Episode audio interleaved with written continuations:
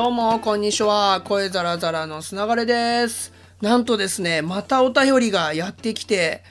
嬉しくてですね、今日もお便り読ませていただこうと思います。いつも楽しく聞いています。つながれさんはいろんなガジェットを紹介されていますが、最近のベストバイは何ですか？これから買いたいものはありますか ?2019 年に入りそうなものも予想してほしいです。ありがとうございます。ということで、まず、え1つ目、最近のベストバイは何ですか？えこれはね、間違いなくソニーの、えー、RX0 Mark II っていうちっちゃい、本当にちっちゃい、えー、カメラですね。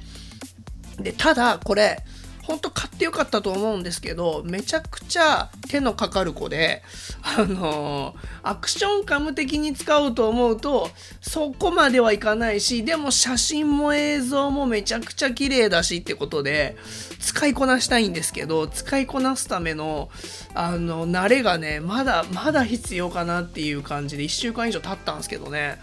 でアクセサリーちょこちょこ買ってみたり設定いじったりして使ってる最中なんですけどちょっとまだしっくりきてはいないのであのー、他のねアクセサリーも買ってしまおうかなと思ってたりするんですけどいろいろ模索してる最中です。でもここまであのこれどうだろうあれどうだろうと思わせるガジェットってそんなにないので言うて手かかるんですけどあの愛おしくもあるみたいないいガジェットですね。毎日持ち歩いています。でまたあの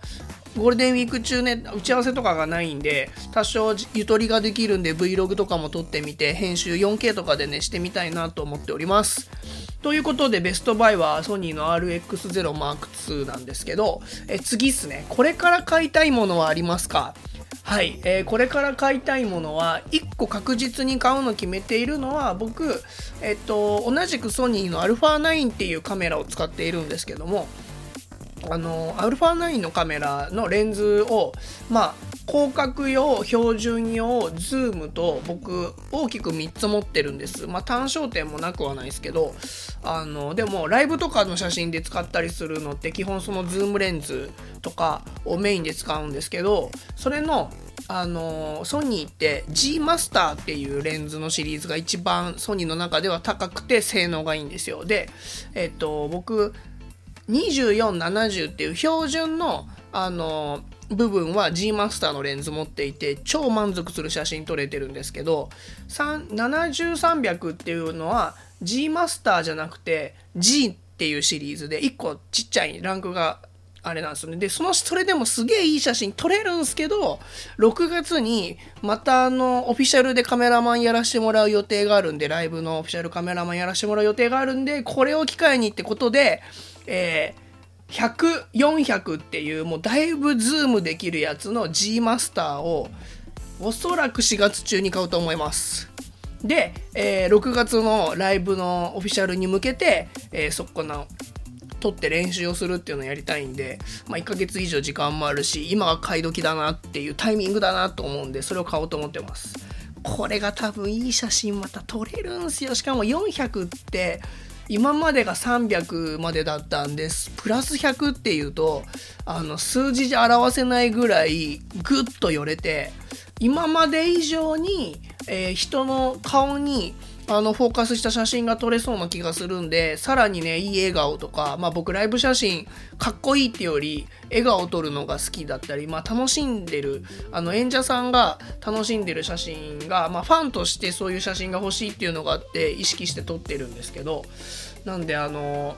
全体的なのはね G マスターの70、えー、じゃじゃ2470で撮ってもうその人フォーカス当てるみたいなのはよりグッと寄ったやつ取れそうなんで交互期待でございますよ。いやーめっちゃ楽しみなんです。ちょっとね高い買い物なんで4月こんなに買い物していいのかと思うんですけど、まあ、先々投資なんで僕ライブカメラマンのオフィシャルやらせてもらった時もあのギャラより高いレンズかあの先に買ってますし、まあ、そうやってちょっとずつアップデートしてってるんですけどこれでいよいよソニーの α9 に G マンスターレンズっていうのでだいぶ揃ってきて残すはあと1個ぐらいなんですよね G マスターでマジで欲しいのが。なんで今年中にもしかしたらもう1個大きい買い物しちゃうかもなとは思ってるんですけどっていう感じでございます。で、えー、最後あのーこれ、えー、じゃあ2019年に入りそうなものも予想してほしいです。これねいただいた時からなんだろうなと思ってたんですけど1個流行るかどうか別としてマジで来てほしいものまあイコール流行ってほしいものでもあるんですけど電動キックボード。これがね日本に来てほしいんですよ。で今公道で電動キックボードが走れないんで大で私有地とかになっちゃうんですけどそれを公道でね OK してもらえると、まあ、一気に普及するんじゃねえかなと思ってあのすげえ楽なんです電動キックボード。で僕自転車が置けないんですようちの家。あの自転車置き場がなくて。で家に置くスペースもないんですけど